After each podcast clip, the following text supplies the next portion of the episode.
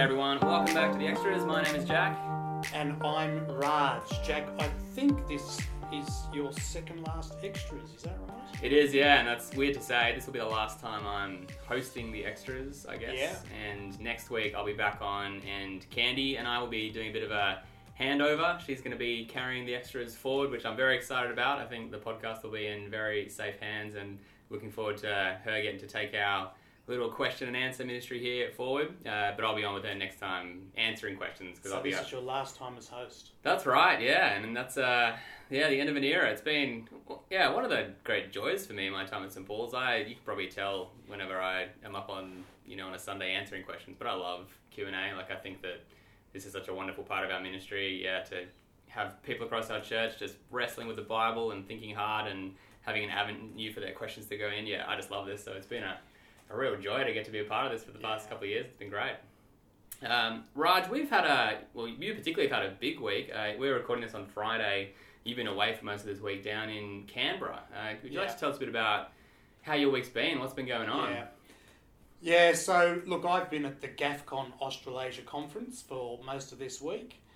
Um, I, I am a big supporter of GAFCON, have been for many, many years. I was at the GAFCON Nairobi conference in 2013. I was at the Jerusalem 2018 GAFCON conference. For those who may have heard that word GAFCON a lot and think, "What's going on?" Can you just thirty seconds? Sure, what's it all about? Seconds. What it's all about, the um, Global Anglican Futures Conference is where the title comes from, Mm. and really it, it has it's a movement would be the best way to put it that has arisen within Anglicanism um, in response to and the catalyst of so many across the world calling themselves Anglican and yet moving away from um, orthodox biblical teaching. Yeah. And the touchstone of those issues is in the area of um, the Bible's teaching on sexuality and marriage, but there, there is a significant underlying issue, which is, I would say, and you would agree, and many of us would here at St Paul's would agree, the authority of God's word. Yeah. And what is the technical term is revisionist teaching, which is which has been creeping up around the world, um, or liberalism as we sometimes call it. And really, it's taking passages of scripture, and reading them through the lens of culture, and, and ending up in quite different places. Yeah. Some will have heard the news this week that apparently we have a new Anglican church in Australia as of last weekend. Could you let us know a little bit about what's that all about and do we at St Paul's need to be concerned or Right, anything? Jack, now you're sounding like the Sydney Morning Herald. Um, That's what people have heard, so you know you can comment Um, as you wish. So, look, what's happened in Australia for, for me, who's been an active supporter of GAFCON for ten years, it's this is just the next kind of step um, Mm. in Australia.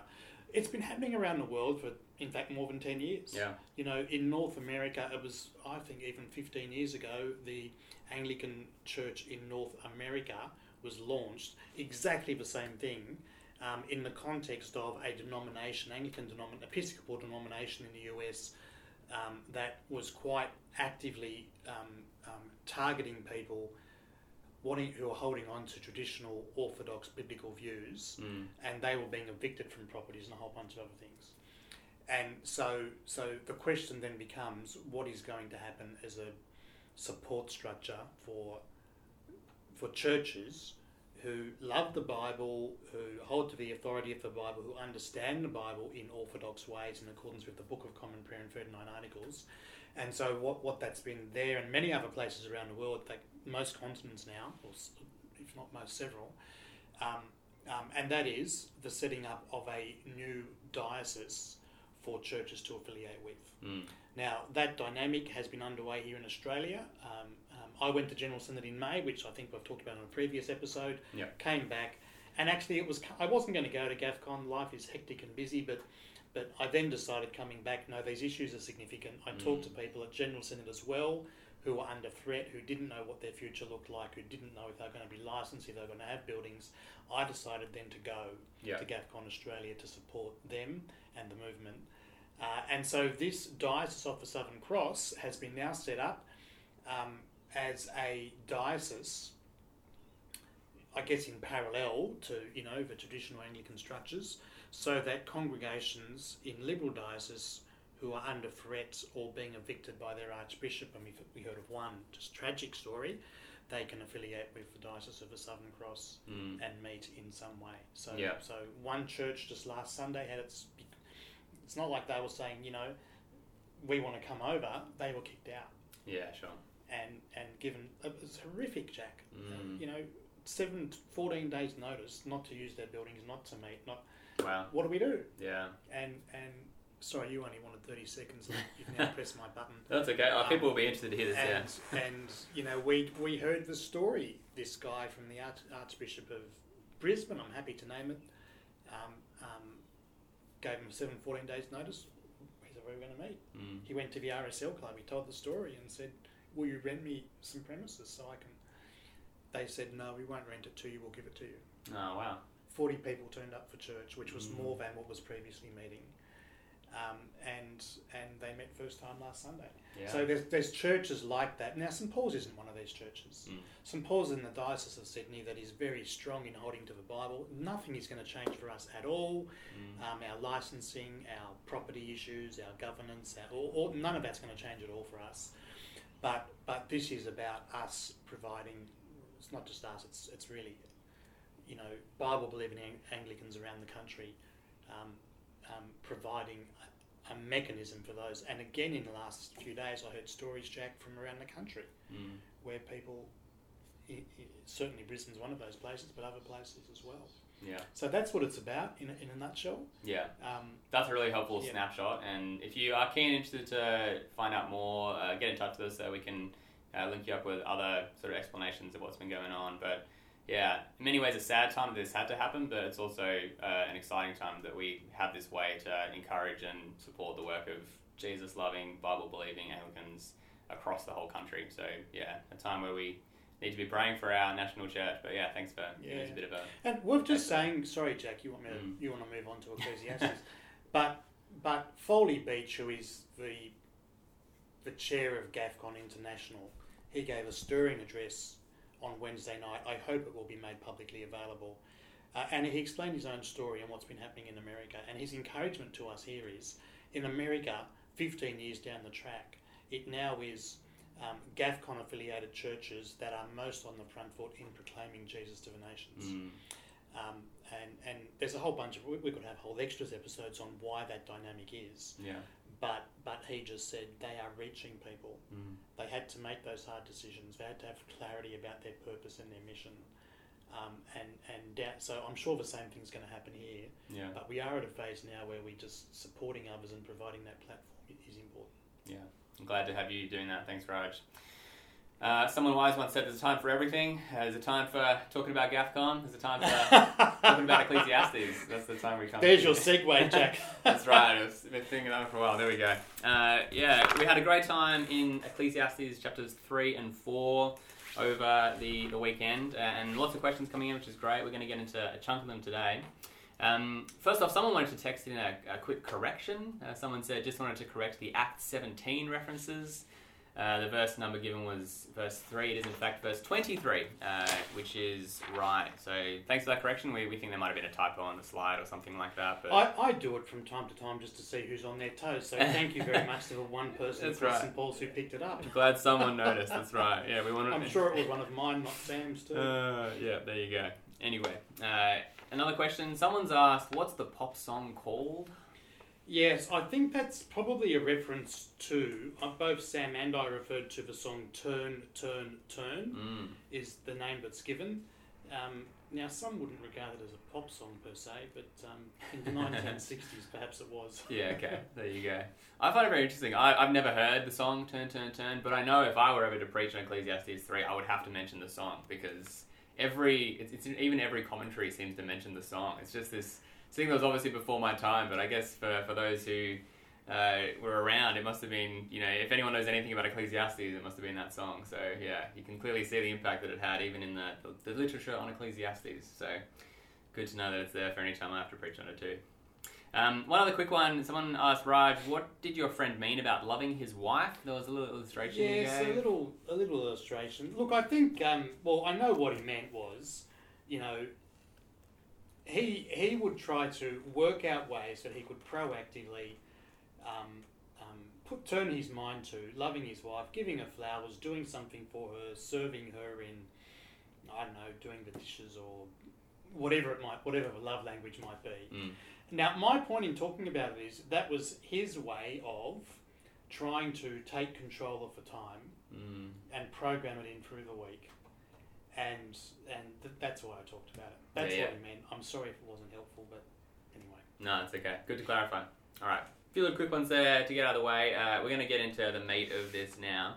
Someone texted in uh, a question that maybe our shortest question ever, and perhaps one that is more important than, than many others we've ever had. Uh, someone has texted in, Is God real? Hard to have a more significant question than that. Yeah, yeah. Well, thank you. So there's two different ways I could perhaps take this question, Mm. and we can both comment too, Jack.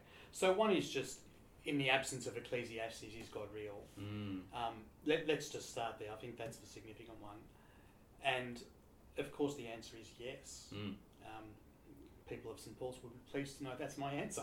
Yeah, um, um, uh, my, my heart was in my throat. Didn't know where you were going, right? but I yeah, I expected you might have said that. Yeah. But I guess, look, l- let me just, you know, put some more on that. Um, we live in a world that, in no small part, has been or doesn't. The full revelation of God's work in the world is not clear. Mm. We see elements of it, and I think in Ecclesiastes 3, you know, we, we talk about, it talks about eternity being in the hearts of, like in the human heart. Yeah. You know, there is just one example I think I tapped into just the, the, the beauty of creation that Mm. um, um, different places of the Bible talk about Romans 1, Psalm 19, and so on. But but from those things, we don't have a, the full total picture. Mm. And we need God's full revelation that He has given us in His Word, the Bible. Yeah. And, and that's where we see God's full plans and full purposes that culminate in the Lord Jesus Mm. being sent into the world, dying on the cross, rising from the dead so that we can be forgiven, so that we can have hope of a future. Yeah. The fact that God has done that in itself tells us that He's real, Mm. um, and not just that He's real, but He loves us, and the extent to which He will go through to care for us and to express that love, um, etc. Yeah. Um, Mm. Now, please come back to that if you would like to, Jack.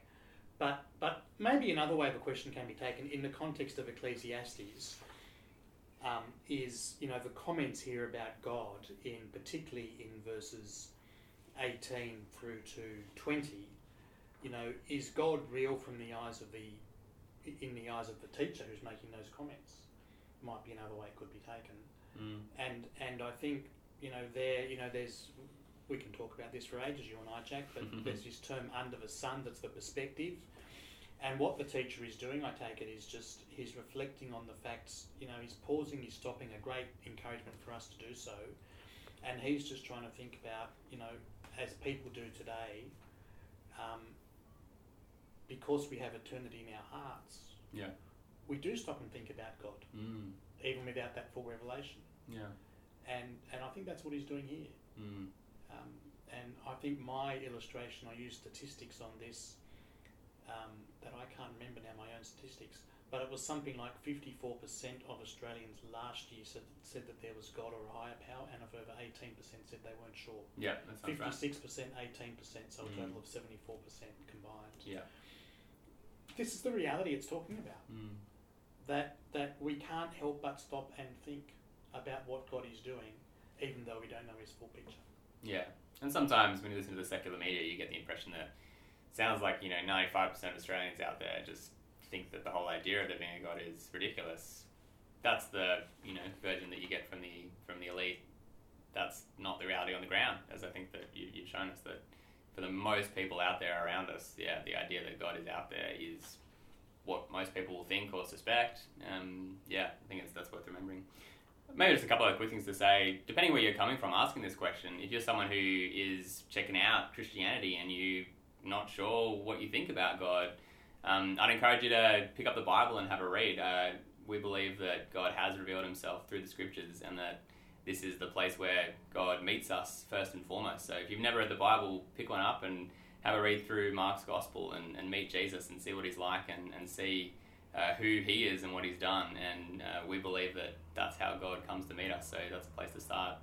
If you are texting that in as someone who's a Christian but you're, you're having doubts, uh, I want to encourage you to, again, know that that's not uh, a strange thing that for you know many of us go through these times. It's not a weird thing, and St Paul's is a place where we want you to be able to express those. So yeah, text your questions in. That's great, but maybe even better would be to open up to a, a growth group leader or a trusted Christian friend and and share those struggles. Uh, and again, uh, coming back to Jesus, he is he is where we see God most clearly. If if Jesus was raised from the dead, then there's no other way that could happen than if God did it. So coming back to the cross and the resurrection and, and seeing why that's uh, an event that we can trust, uh, I think is really important. So I encourage you to have a think about all those things. Yeah. And also maybe just worth mentioning, Jack, Hope Explored is starting in September Yeah. for people Mm. who may want to get into this in a you know a group you can say little or much or ask questions or listen to questions of others or whatever it is. So great opportunity to Yeah. reflect on God, um, but also hope. Yeah, nice one. Head to the St. Paul's website to check out Hope Explored. All right. We'll get into the, the text of Ecclesiastes proper. That's where a number of our questions start. One person's asked uh, these times in verses 1 to 8 of chapter 3, you know, time to be born, time to die, so on, are the times set and established by God? Um, thank you. Look, I yes and no is my answer. All right, unpack that for us. So yes, you know, God has indeed put in place seasons, and so we see here, you know, verse two, a time to plant and a time to uproot. Mm. Um, but at the same time, we, we must we must remember Ecclesiastes is written this side not just of creation but the fall, Mm. and so there are things in here that um, that are a result of the fall, and when Jesus returns, will no longer be the case. So there's so yes and no, Yeah, okay. just depending on you know which particular one you're talking about. Yeah, there's certainly times that God has directly established as part of creation. So obvious ones would be you know the seasons and the cycle of planting and reaping. Like that's very much tied into the world that God set up. Yeah. But some of these ties are related to the sin that human beings have brought Yeah. into the world as well. Verse eight, a time to love and a time to hate. Yeah. You know, and we've been talking. It's been Ecclesiastes has been talking about oppression. Mm. Um, oppression has come because of the fall. Yeah. It is right. right for us to look at oppression and hate it. Mm, yeah, and yet, I mean, it's the teacher's point. Like, there is a time for it in this world. Like, that's not necessarily a good thing, but just the way this world goes, there's these cycles, and it comes and it goes, and it comes it's and a it feature goes. of life. Yeah, yeah, yeah. All right. Um, picking up one of these that we mentioned, verse three: uh, a time to kill and a time to heal. Raj, when is it time to kill? I was going to see if you wanted to have a crack at that one, Jack. um, oh, I, um, I can think of a few things. I mean, one of the things that I think is worth saying is, um, it makes me think of you know the Ten Commandments. I think that sometimes people think that the you know the Ten Commandments says like you shouldn't kill, like killing's always wrong, but the Ten Commandments uh, it's a little bit more I think specific than that. Like I think thou shalt not murder is more what's going on there. Like I think you see times throughout the Bible where uh, where killing is right. Um, I mean, the whole idea that Christians have had about war is interesting. I mean, you know, even at the end of this chapter, a time for war, a time for peace. Um, there is a time to go to war, I think. Uh, the idea of a just war is something that Christian theologians have thought about throughout the ages. That there is a time when, you know, if your people are under attack and, you know, defenseless, vulnerable people are subject to the aggression of a hostile power, it's it's right to take up arms and defend the defenseless. Like there is a time when it's right to, you know, go to war. And you know, if you're a Ukrainian Christian right now, I imagine that you'd be wrestling with this, you know. And I, to be honest, I if I was there, I don't think it'd be much of a wrestle. I think obviously the right thing is to defend your people and defend your homeland. You know, if there's that kind of thing going on. So.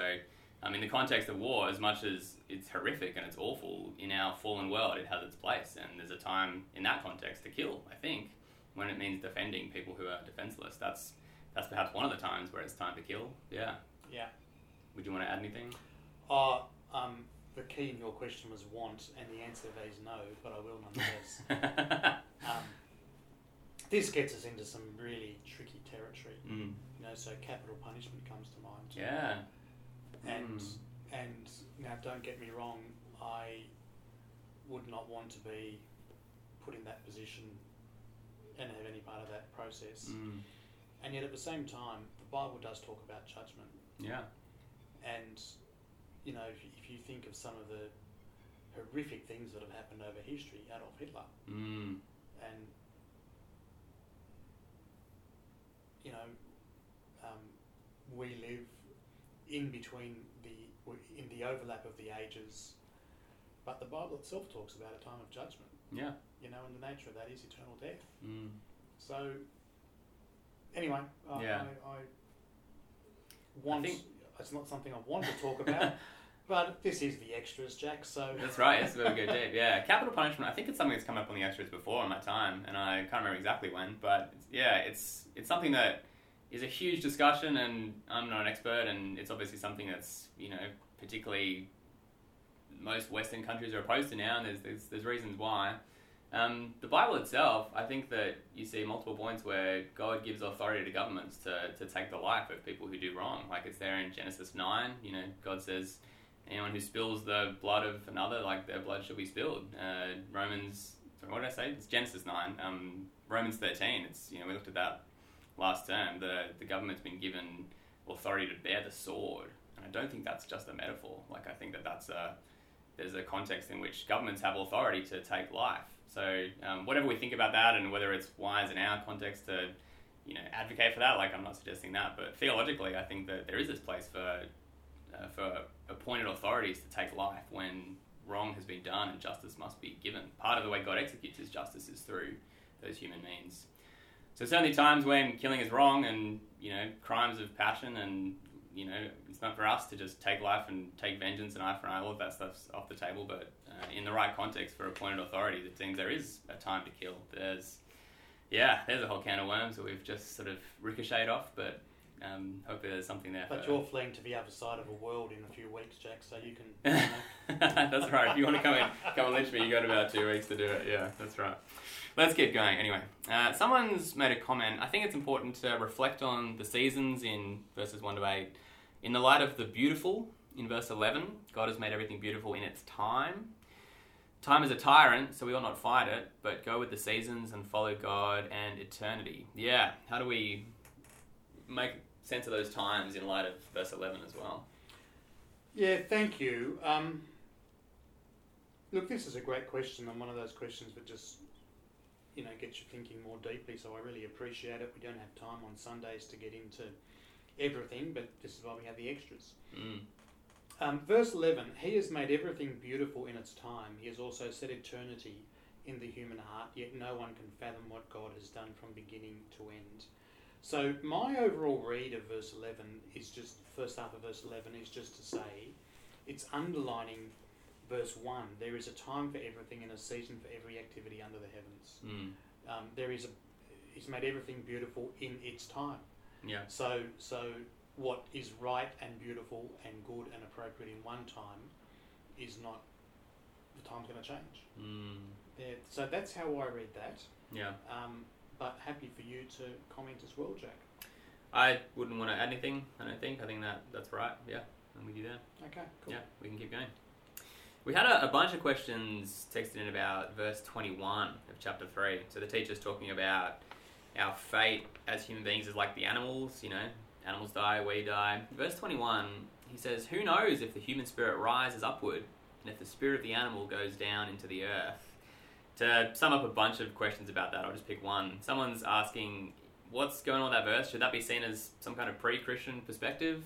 And maybe more broadly, you know, he seems pretty ambivalent about it. life after death, if you like. Yeah, what's going on with verse 21? Yeah, thank you. So let me just read. Um, I'll go from verse 20, Mm. Ecclesiastes 3, verse 20.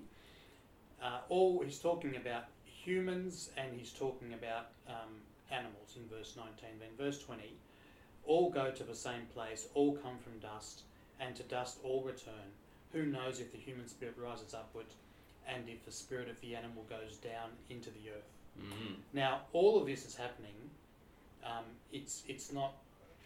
Both Sam and I have just tried to talk about Ecclesiastes. It's not like in a New Testament epistle that's making objective kind of, you know, propositional truth, if I can use a technical term. Mm. It's it's tr- inviting us into this exploration, and what's going on here is, this is the under the sun kind of perspective Yeah.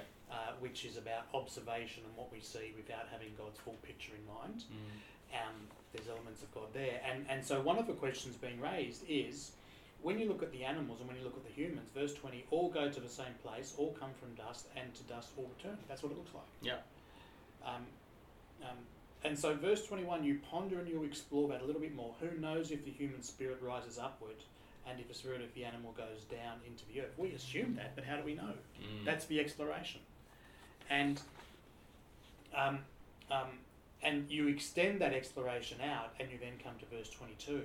So I saw that there is nothing better for a person than to enjoy their work because that is their lot. Uh, for who can bring them to see what will happen after them? How do we know? Mm. Just on the basis of under the sun, on the basis of observation, without knowing God's full picture. Yeah. That's the exploration, which then means, you know, end of verse 19, just reflecting on these things, it all looks the same between humans and between animals. Everything is meaningless. Mm. The continual refrain, refrain we see. Yeah. So you're saying you think it's it's less him making an emphatic point. The spirits of humans do not go upwards. It's more him saying, based on what we know, how can I give you an answer? How do we know? What does Yeah. it look like? We and and you know, in the modern day, you go to a funeral. We're not good at engaging with funerals, I think, these days. But it's it's a continual thing we see. We we bury, cremate, Mm. just like the animals. Yeah. Ecclesiastes has something interesting to say about that as well, doesn't it? 7 verse 2. It's better to go to a house of mourning than to a house of feasting. For death is the destiny of everyone. The living should take this to heart. Yeah. You're better off going to the funeral than to the party if you want to understand human nature and our destiny and where we're going. That's a, it's not something that our world would probably put on a, you know, put on an Instagram reel or anything like that at the moment. Anyway. No. Yeah, I find. I mean, yeah, like I think what you said's helpful. Um, a bit broader. I mean, one of the questions I'm interested in is the whole question of like Old Testament eschatology. Like, what did the Old Testament saints and authors think about life after this life? Um, it's a question that is a bit disputed, I guess, and it's not um, hard to work out. I'm sorry, it is hard to work out exactly what's going on. But um, I get the sense that the Old Testament saints didn't necessarily have this, you know really strong developed idea that you know when we die there's going to be a new creation and we're going to be raised and we're going to have this new existence. You see hints of it towards the end of the old testament like daniel chapter 12 is where it finally comes out as like you know the dead both the righteous and the wicked will be raised to judgment. But for most of the old testament like the expectation seems to be you die and you go to sheol you go to the grave Yeah. you go to the ground and that's it. And ecclesiastes is pretty pessimistic about that. Like i'm working on chapter 9 which we'll see in a couple of weeks where probably the teacher at his bleakest, where he says, you know, we die and then that's it, and the dead have no more part in what happens in the world, and it's over, kind of thing. I thought I'd give you that sermon as your last one. I know, yeah, it's gonna be a, it's gonna be a bit of a kind of mic drop. We're all gonna die. I'll, I'll see you on the other side, I guess. yeah, I'm kind of looking forward to that anyway. Um, but yeah, like I think that we got to remember this is the pre-Christ. Like this is only partway through God's revelation that, and when Jesus comes and you see him raising people from the dead, and then Yeah. see him raised from the dead, and then him declaring that we will be raised from the dead. Like that's something that's new in the New Testament in its Yeah. clarity. So And, Yeah. and then the other thing we do rightly is we read the Old Testament through New Testament eyes. mm, Um, and so those hints you're talking about other places as well, you know, Valley of the Dry Bones, Ezekiel, mm, um, we, we read we read that into it quite rightly. yeah, But to distinguish out on the extras between how people in Old Testament times understood this and how they would have heard these words is, all, Mm. is just is very helpful too. Yeah, nice one. Good question though. Thanks for texting that in. Let's keep going. Uh, Raj, you you made a I, I think quite a fascinating point. Thinking about verse fourteen, um, God does everything God does will endure forever. and Nothing can be added to it. Nothing taken from it.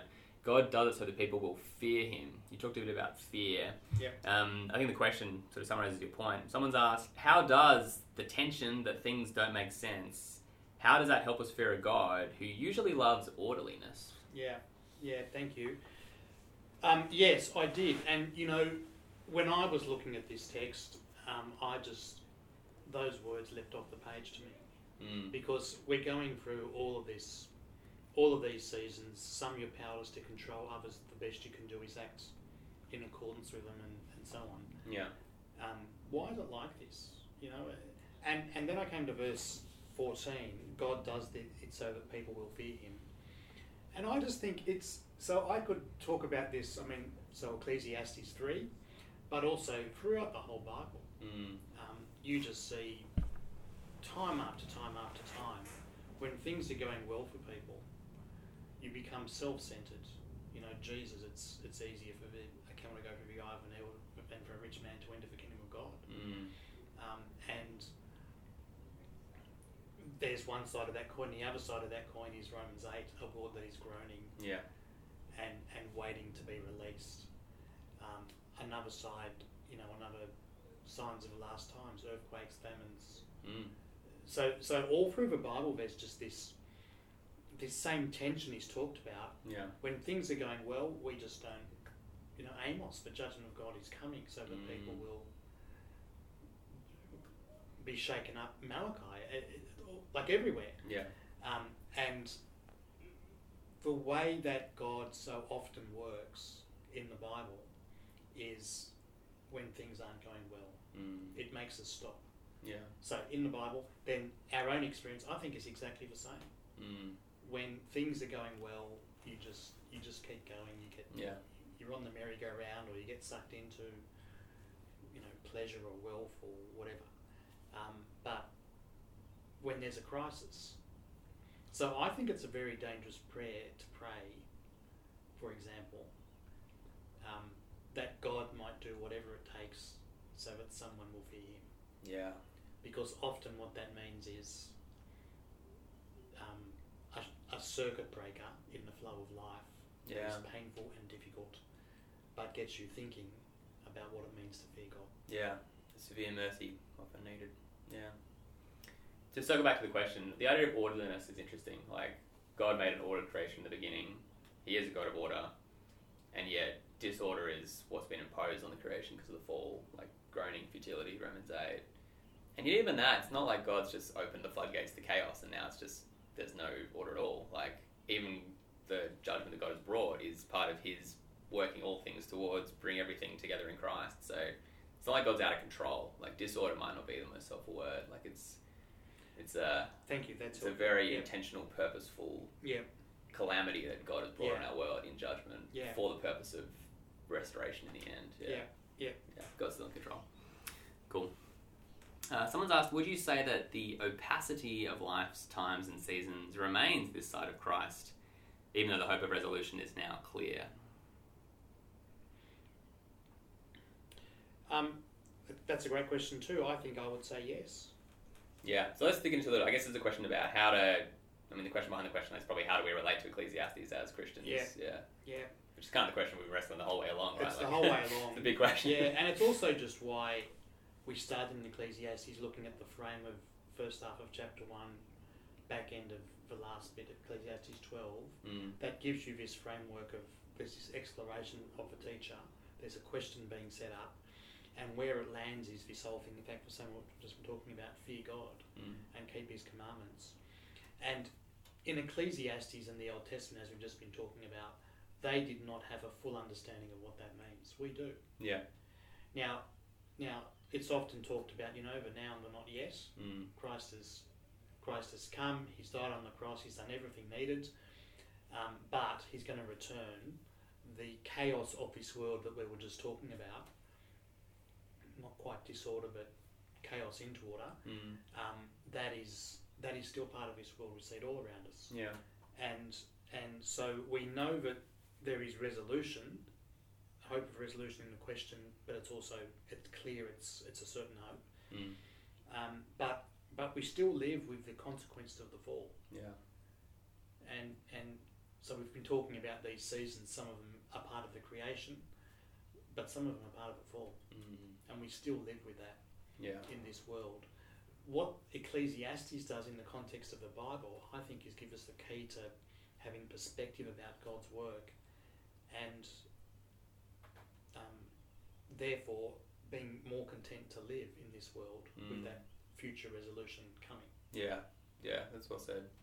One of the issues that comes out is I think that one of the temptations as Christians is to sort of read Ecclesiastes, see what he's saying, and then jump to Jesus and say, well, everything that Ecclesiastes said is sort of meaningless now. Sorry, that's, a bad choice of words. Um, uh, Or maybe it's a good choice. yeah, the meaningless is, is meaningless because Christ has brought the meaning, and you just kind of throw Ecclesiastes away because it's been replaced. But I think the way you've helped us see it there is a better way to see it. It's not that Jesus like nullifies Ecclesiastes, but we have something else added on top of it, like the the, the fleeting, elusive Hevel creation we have is still with us. That's sort of superimposed on that. The new creation has started, and we live with both because we're in the overlap.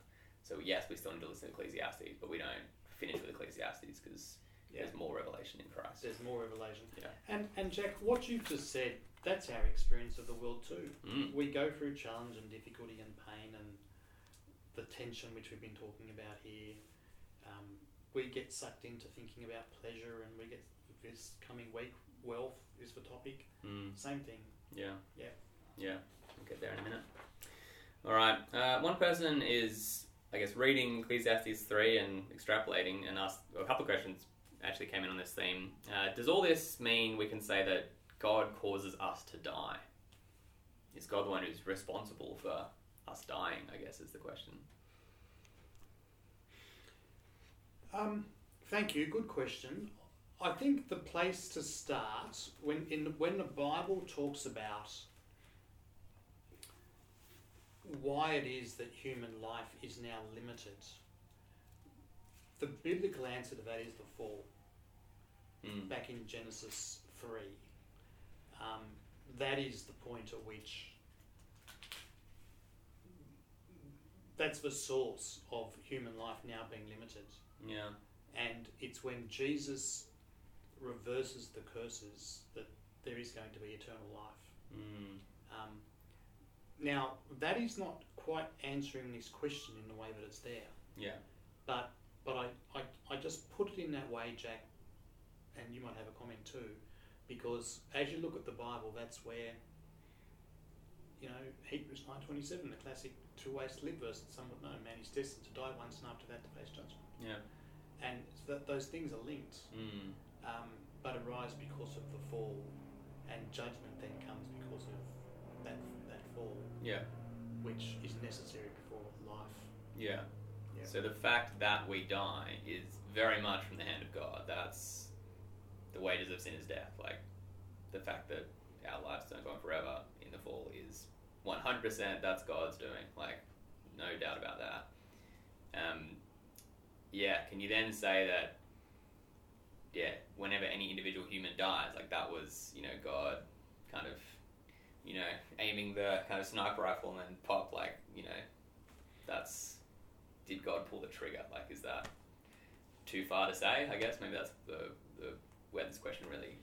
Yeah, look, that's that's one place the question goes, Mm. and and um, I, I think it's too much to say to make it one for one. Mm, Yeah, it might be, yeah. and you know, you go back to the, the massacres of the world, which Mm, happen so frequently. It's tragic. But the way I think of it is you have a you know, a gunman for whatever reason who pulls the trigger mm, and on the one there's different ways of looking at that, you know, because that does have an impact on innocent people. yeah. And so, you know, there's a generic thing of because we live in a fallen world, those things happen and people. And at the same time, the illustration doesn't work 100% because we're not innocent. Mm, yeah. Indeed. Yeah. Yeah.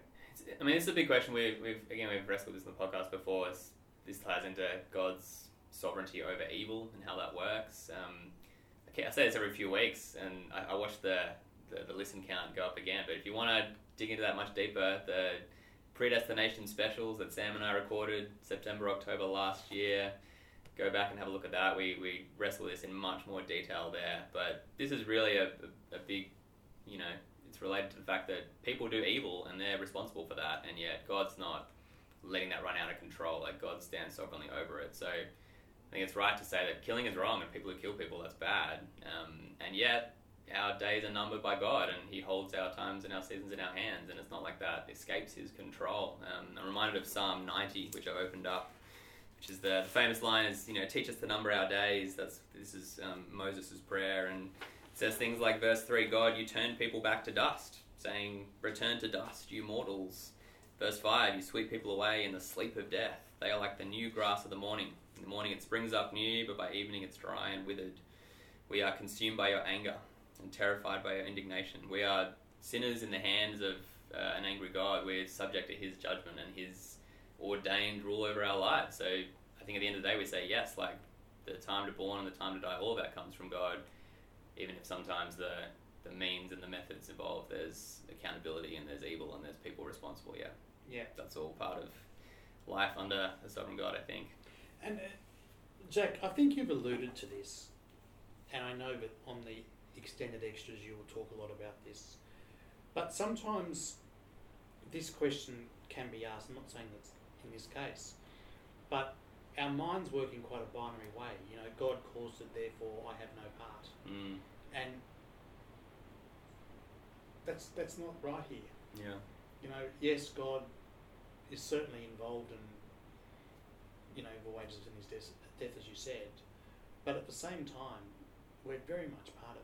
Mm, You know, we are responsible. yeah. There's stuff we live this side of the fall, but we're also part of that. Totally. Yeah. Sorry, you weren't saying anything different, but No, no, no. Because Yeah. there's lots to say, and you can there's lots to say. keep yeah. rolling it out. But yeah, we might draw a line there and go back and listen to that one again if you if you want to dig in more.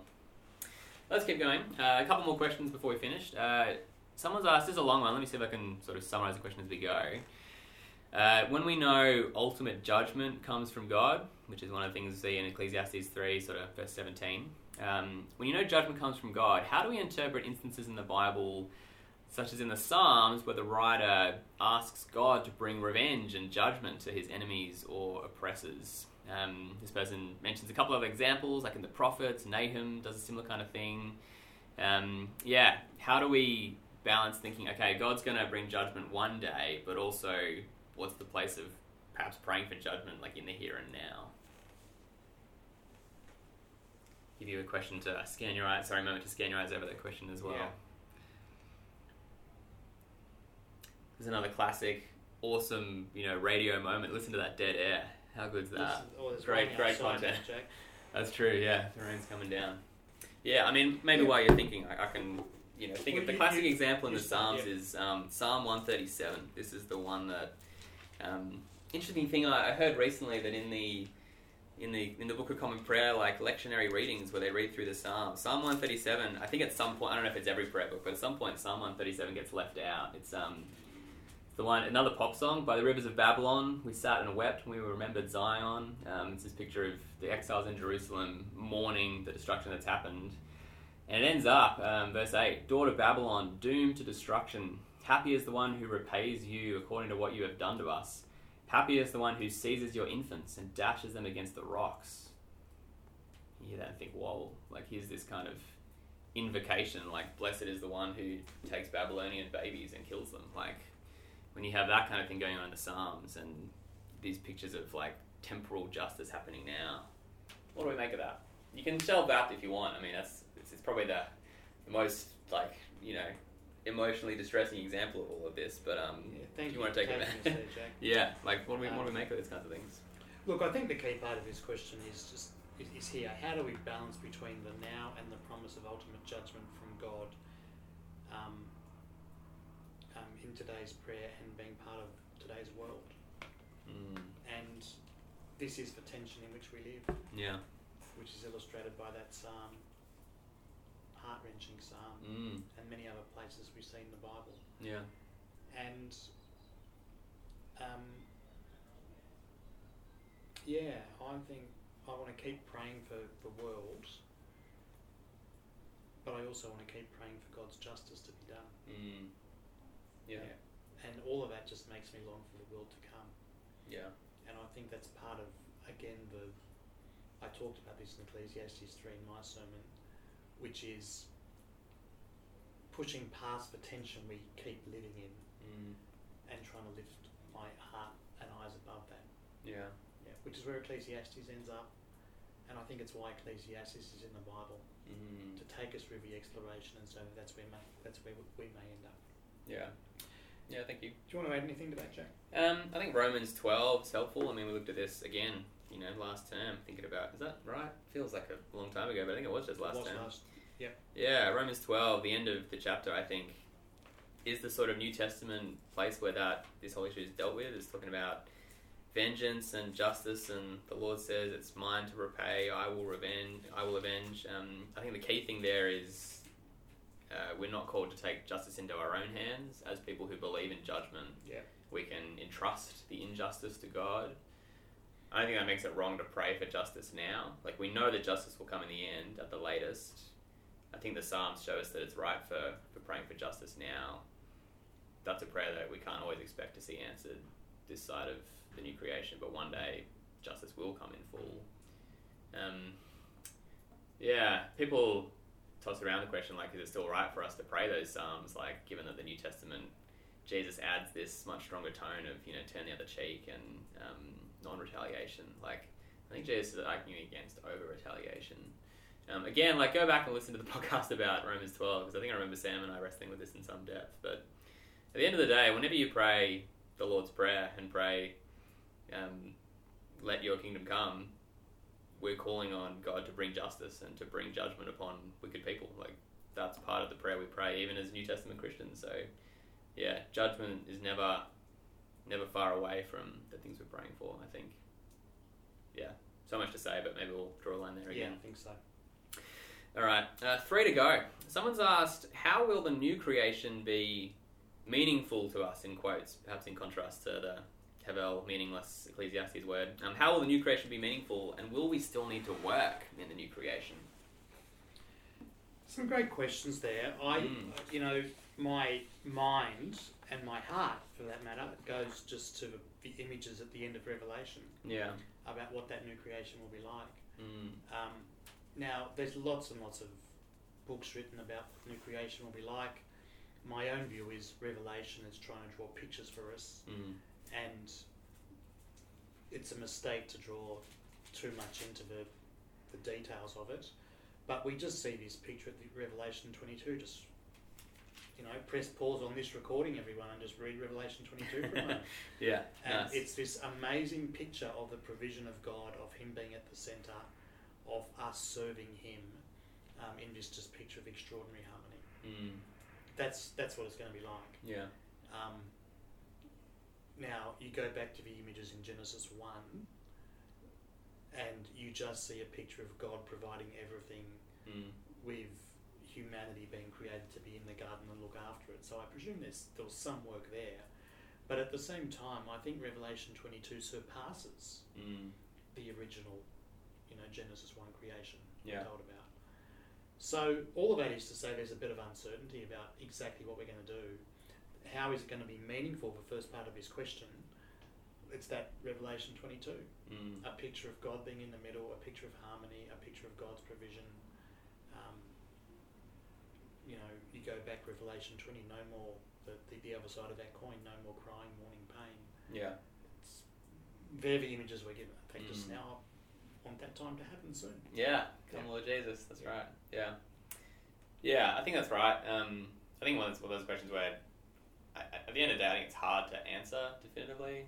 Um, I think there's lots of things about the new creation we're not going to know until we get there. Lots Um, of people have tried. They have, yeah, yeah. I, I think I, yeah, I agree with you with, on this one. I mean, one of the traps is, well, work is bad and I hate work, so obviously there's going to be no work in heaven. Like, I think that's wrong because work was part of the creation. Like, Adam was told to work the ground, cultivate the garden, um, fill the earth and subdue it.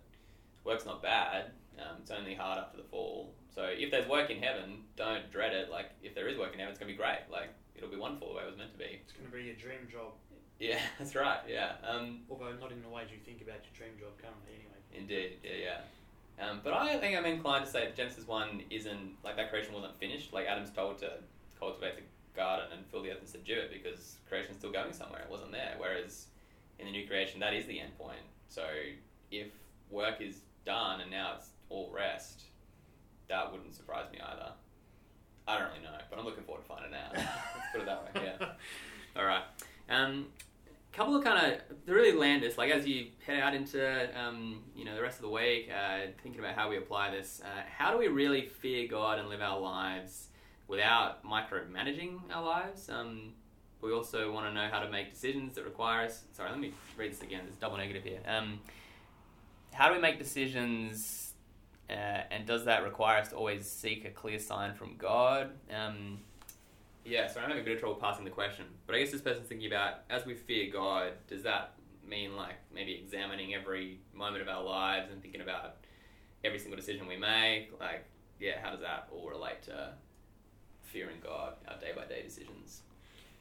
Yeah, and you know, I want to say yes to that. That just the way you put that. Mm. Does it involve every part of your being being reorientated to think about what it looks like to fear God? Yes, absolutely. Yeah. In fact, the end of Ecclesiastes, Ecclesiastes 12, what is it, verse 13, fear God and keep his commandments. Mm. It's not just the general esoteric thing, it's it, it does land in very. And the Bible talks about all kinds of ways Mm. and all kinds of application here in ways I don't think we often think about. Yeah. Loving each other, um, particularly those in the household of God, is one expression of fearing God. Mm. And I don't. I think that's an endless, limitless application. Yeah. Now there are other things that let's not overthink it, you know. But Mm. you know, but you know, Phillip Jensen just just had the line I remember quite deeply, which often our decision making processes are all wrong. The things we think are important, not important. The things that aren't important, probably are. Mm. So, so I want to say yes. You know, how do we really fear God and live our lives without, you know, micromanaging? Sometimes we need to micromanage. That's what the Bible says. Yeah. Um, and at the same time, there are lots of decisions where we're not going to have a clear sign from God. Yeah. Uh, in which case, either it doesn't really matter which way you go, A or B, Mm. but sometimes it does. Yeah. Yeah, yeah, that's very true. Maybe one other, uh, just coming from another angle, I think another thing that makes me think of is the, the importance of habit.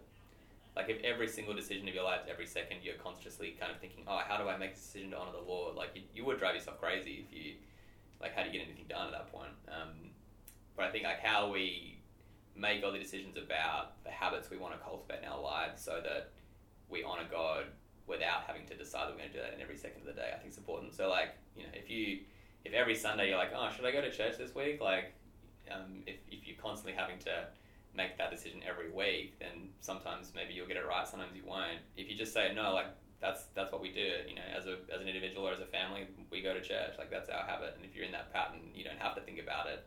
You're doing the right thing and honoring God without having to micromanage it because you've resolved from the start that that's the habit to cultivate. And Yeah.